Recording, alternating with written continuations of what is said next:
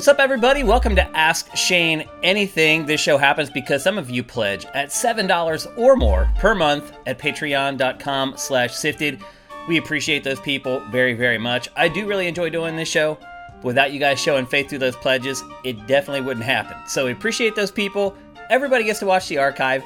Everybody gets to ask questions. However, I do give priority to those people who are pledging at that higher tier when I choose which questions to answer on Ask Shane Anything. Once again, You've asked another awesome round of questions. However, these are a little bit shorter, so there's a bonus question in today's episode.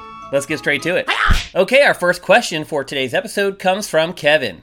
What was the best part about doing Invisible Walls back in the day for game trailers? Is there anything from Invisible Walls you wish you could bring over to GameFace? Okay, so there's really two angles you need to look at when considering this question, or at least I do. Um, there's the budget and the production side of it, and then there's the creative side of it, what actually ends up in the show and what the show is. I'll start with the budget and production side of it. I mean, the difference between Invisible Walls and Game Face is night and day. Now, I'm sure you look at like frames from Invisible Walls, you look at Game Face, like Game Face looks way more professional, more polished, more TV ready. I totally get that. However, I'm doing everything now. Back when I was working on Invisible Walls, pretty much all I did was I sat down with Ryan Stevens like a few days before we recorded. I'm like, this is the stuff that we need to put into the show. He would wrangle it. He'd be like, who do you want to have on the show? I'm like, basically whoever's available. And that's kind of how Invisible Walls worked. Maybe somebody was really busy on a review and couldn't be on the show. We had enough people to fill in. Um, and so that's kind of how the process worked. And then I would just show up and record. And I'd have notes from the games that I had played that week and that kind of stuff. And I know what the rundown, I'd be, I'd be prepared. And I'd do some research if I needed to. But for the most part, I just walked in, saw it, met everybody. Was like, okay, this is who's on the show today. Did the show, and then walked out and went back to my office. And that was pretty much it. We had somebody else who was working the cameras. We had somebody else who was gathering the footage. We had an editor who was cutting it all together. And then I would go in when the show was done and just watch it and make sure that there weren't any really bad cuts or whatever. Invisible Walls was not one of those shows where we cut footage like that showed exactly what we were talking about at game trailers. We would just lay down a big chunk of b-roll basically. Kind of like what we do on game face but game face definitely we talked to the footage a lot more because when we were doing invisible walls we couldn't see the footage at all. We were just going off of memory of what we had played. So that's one big difference is that i have to do everything now. I didn't have to do hardly anything then. Like i set up the content for the show with ryan sent it out the rundown, figured out who was on the show, sent it out, rolled in, recorded the show, and then walked off, and then checked it when it was done. Now I have to do everything.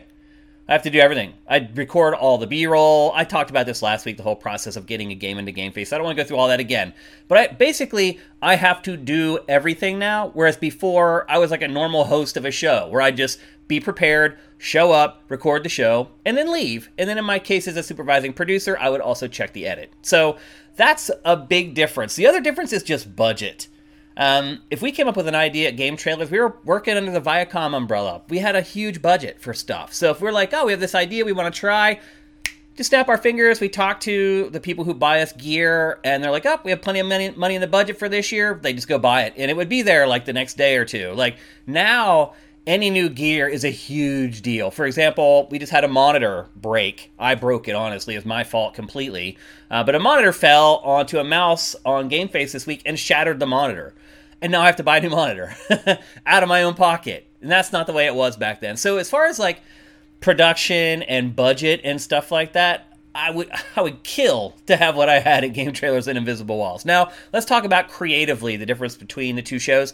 Um, obviously, the big difference is that we had more people on Invisible Walls. That's probably you know I think your mileage varies on that. As a host, it was way more difficult to host Invisible Walls because you know I had to make sure that everybody's voice got into the show. I had to cut people off and I had to push on to other people. I had to make sure that I was talking about the things that I had played and that, you know, when you're the host, it's like you don't want to just butt in because you are ultimately in control. So if people are like, oh, Shane is talking too much in this episode, that was on me. So I had to consider that. I had to make sure everyone was getting some time in the show. I had to make sure that the people who had played the most of the games we were discussing were the ones who dominated the discussion in the show. And that could be hard if somebody had a counterpoint or whatever. So hosting the show was more difficult on Invisible Walls uh, because we only had, you know, we only have one person usually, Matt, on GameFace. That was a little different when we launched. We used to try to bring in guests a lot more regular than we do now. And the reason we don't do that anymore is because it's just a pain in the butt. And people just don't show up or they, they say that they're prepared to talk about something and then you get them on the show and you realize that they were just fibbing to get on the show. There's a lot of pre-production that goes along with that. And again, I just don't have the bandwidth to do it. And then the whole setting up of the Skype and having them sit there and wait for their moment to come into the show. There's so much that goes into it. Again, all that stuff was handled at game trailers by somebody else. I didn't have to do it. I have to do it all now. So it changes the creative of the show ultimately as well because would I like to have more people on? Yes. Would I want like five people on a show like we had on Invisible Walls? Probably not. I mean, a lot of that too was I was everyone's manager, and I wanted everyone to feel like they had the opportunity to be on the show. And you know, some people didn't like to be on the show; they're shy, and they, but some people did. And so you had to consider all that stuff as well. There's just so much that goes into it when you're dealing with a bunch of people. Just dealing with Matt is so much more simple and easy. And I'll be honest with you. I feel like the discussions are better with just Matt and I than they were on Invisible Walls. I know Invisible Walls is held up as this like pantheon of video game podcasting, but I think if you go back and watch that show, we don't go anywhere near as in depth on games. I always struggled with Invisible Walls. I always felt like I was leaving so much unsaid uh, before we have to finish the show because we really tried to stick to like it's an hour, no matter what, it's an hour. And at the end, if it's an hour and you're still talking, I'm going to cut you off at the end of the show. I like that we can be a little bit more freeform. And I'll be honest with you, I think as a viewer, you come away from Game Face way more informed than, than you were coming away from a, an episode of Invisible Walls. So you may have been more entertained watching Invisible Walls because you have five people and the chances of somebody saying something funny is higher when you have that many people. But I think as far as the quality, the editorial quality of the show, I think Game Face is vastly superior. So it's, you know, apples and oranges. You may like apples, somebody else may like oranges. Um, but Probably the biggest difference, really, though, is just having a budget and having other people to handle the actual production elements of the show. Okay, next up, we have a question from McWomble. What's up, McWomble? Shane, I mostly buy Carhartt for casual clothes. Do you have a favorite brand of clothes? We regularly see you in Stussy t shirts. As an ex skater, do you still mainly stick to skate brands? I also have three Titans player jerseys plus some other gear. How much Steeler gear do you have? Okay, well, I'll, first thing I'll say is I know a lot of people that love Carhartt, and it's funny because it's supposed to be like this farming equipment, like super rugged, super durable, like gear. At least in America, like you mostly buy Carhartt at like farm supply stores in America. Now, the truth is that a lot of hip hop artists in like the '90s, in particular, kind of co-opted Carhartt and made it kind of like this big brand. Um, so people here wear it too. Um, I don't own any Carhartt, but I have friends that are really into it and they swear by it, and I think generally it's really durable clothing. Um, so I totally hear you on Carhartt, just not my thing. Um, you ask about my favorite brands. I mean, you you, you said it. It's Stussy. Um, I have been a Stussy buyer since 1985. I think 1985. I bought my first piece of Stussy clothes. It was a pair of shorts, skate shorts. And I had those shorts for like a month, and I was like, these are the best shorts I've ever owned. They were the most durable, rugged, soft at the same. I love them. And from that point forward, I just kind of fell in love with it because a lot of people back then weren't wearing it. Like all my skater friends were wearing skate stuff. So, you know, skateboard shirts, and I have some too, that just have like the board graphics on the front. It says Santa Cruz with the, the hand with the tongue coming out of it. A lot of my friends did bought that stuff. I bought Stussy and more of the streetwear stuff. So Stussy isn't really a skate brand at all. It's a streetwear brand. Now, it does come from you know, surfing and skating. Those are the people who kind of built the brand up. But most people now that wear Stussy, they don't skate, they don't surf. So it has just become a streetwear brand, and it is the one that I've stuck with. I believe, I believe, I might have one of the biggest Stussy collections in the world. I'm not exaggerating. I've been buying their clothes since '84, and the truth of the matter is, is like I can't fit most of my clothes anymore. I think I can only wear right now like 20 to 25 percent of my wardrobe because I'm too overweight. All my clothes are for thin Shane um, all my streetwear stuff is for Thin Shane. So I love Stussy. Um, what else do I like? I love Extra Large. That is a clothing brand that was started by Beastie Boys. And then they ended up selling it, but it's really big in Japan. Like nobody. One of my big things was I always wanted to wear clothes that nobody else was wearing, and I still do, and I still do. I wear clothes that you won't see anywhere else. I don't know why. I've been fascinated with that my whole life, but I just have been. So I love extra large. I really don't like a lot of the skate brands. Uh, for whatever reason, like a lot of the graphics are just garish or whatever. Um, I love Bape a little bit, but I don't like the crazy expensive streetwear brands because they're just gouging you. So I don't buy like Supreme. I don't buy a lot of Bape. Like if you're trying to sell me a t-shirt for 180 bucks, I know you're just gouging me. So I don't go for like the ultra the ultra high end like streetwear brands. Diamond is another one. Um, a lot of those brands I stay away from, and I just buy kind of the middle of the road stuff where you aren't getting ripped off, like Stussy, extra large companies like that. So yes, I am into streetwear, not skatewear. And now on to like sports stuff. Um, I'm older than you, and I have been a Steelers fan since I was since I knew what football was. So I have been buying Steelers stuff my entire life. Everybody knows in my family that if they don't know what to get me, they can just buy me anything with like a Steelers logo on it, and that works. And so I have so much Steelers stuff. I have Steelers Monopoly, I have Steelers pot holders, I have Steelers bottle openers, I have Steelers everything.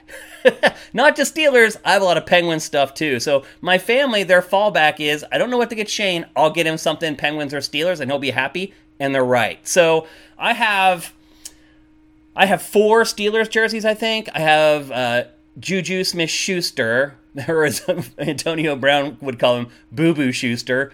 Uh, I have um, Bettis, Jerome Bettis.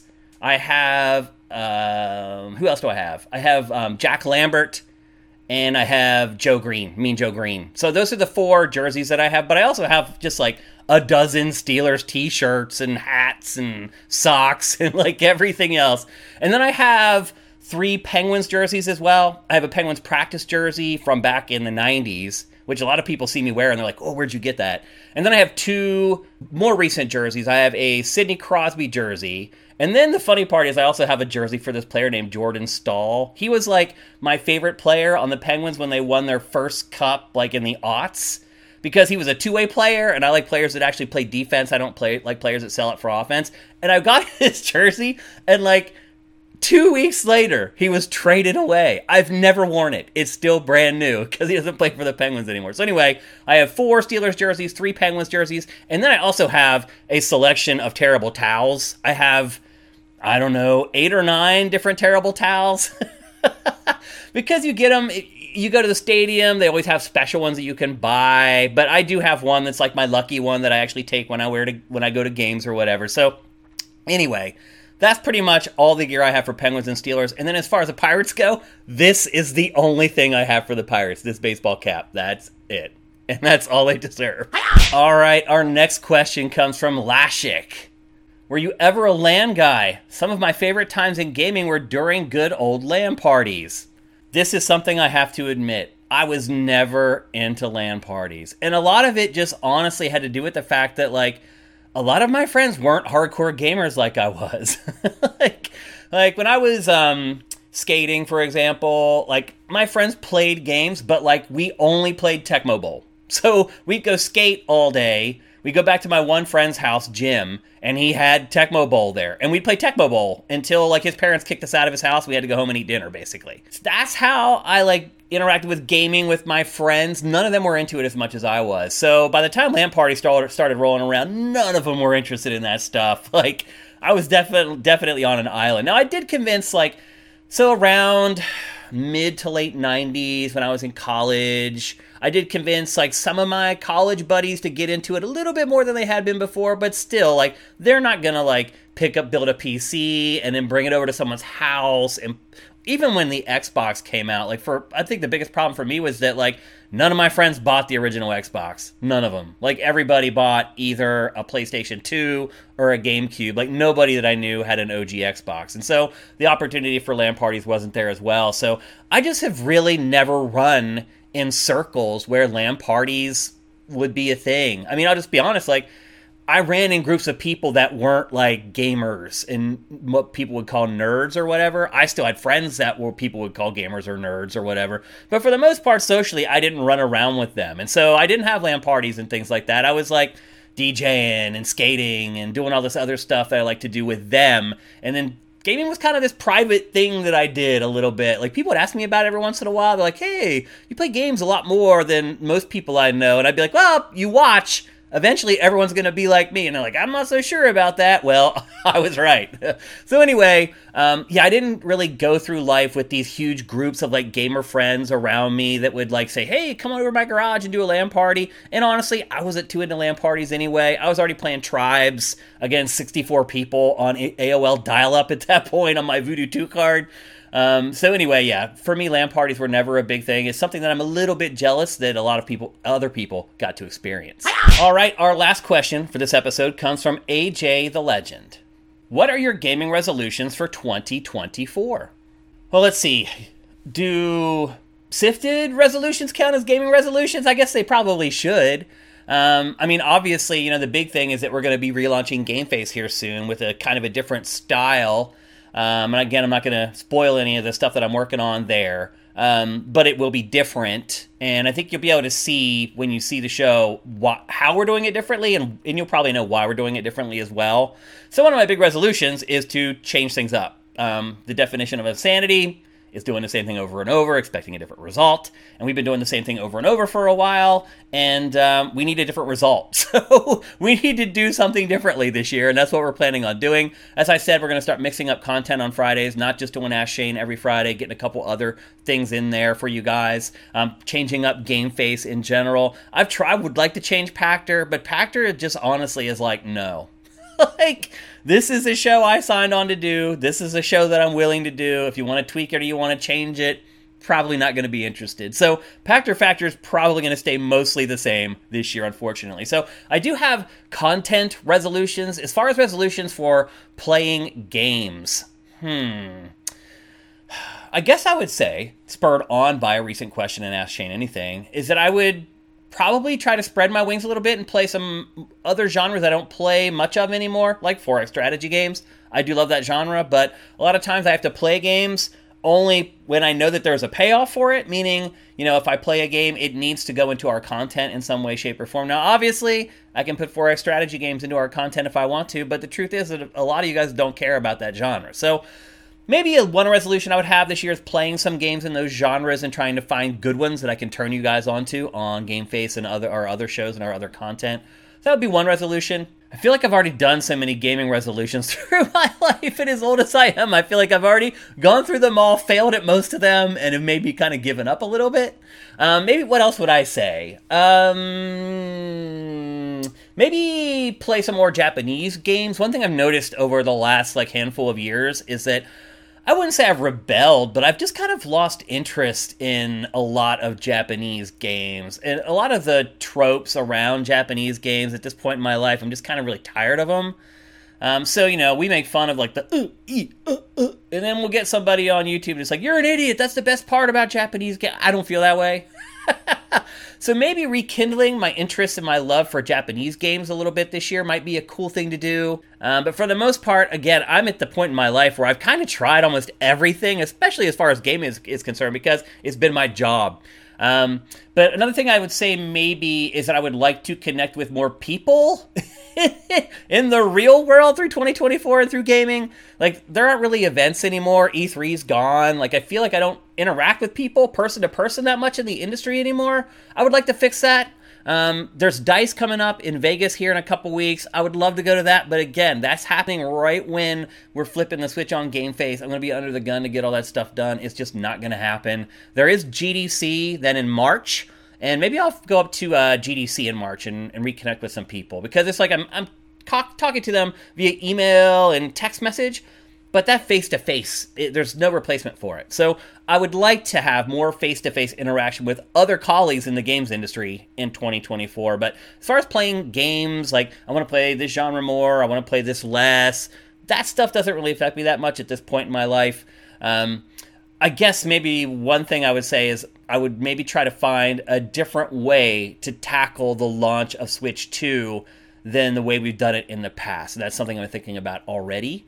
Um, so it'd be cool if I could come up with an idea on how to tackle console launch coverage and put my own twist on it, and then watch everybody else uh, steal it and do way more views than I do. It's been really disheartening this week to see all these outlets do it. And I know people say like you should be flattered that they're imitating it. I got over like the first year or two I was flattered. Now it just makes me angry Because it's like everybody is doing video game fantasy drafts now. And like I look at the view counts on their drafts and they're just destroying us. Like they're they just took our idea and now they're doing tons of views off of it. And our draft, we were the first ones to do it. Nobody will watch it. It's again, uh, people say, "Oh, you should be flat." I'm not flattered anymore. All right, that's it for Ask Shane Anything for this week. Just a couple more episodes, and then on Fridays we'll start mixing things up a little bit. Um, thanks again to everybody who pledges at that Ask Shane tier at seven dollars or more per month. Without you guys, this show simply does not happen. Uh, and thanks to everybody who asked great questions. Although we do need more. Even though we put the link back in the header of the site, the questions have really slowed down for the show again.